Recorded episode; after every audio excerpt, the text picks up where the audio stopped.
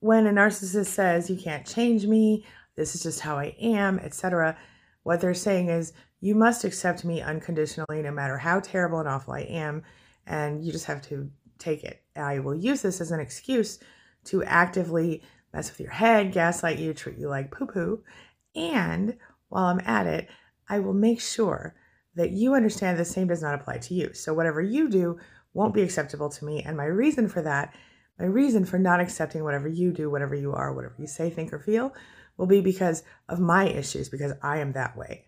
You get it? Let me know.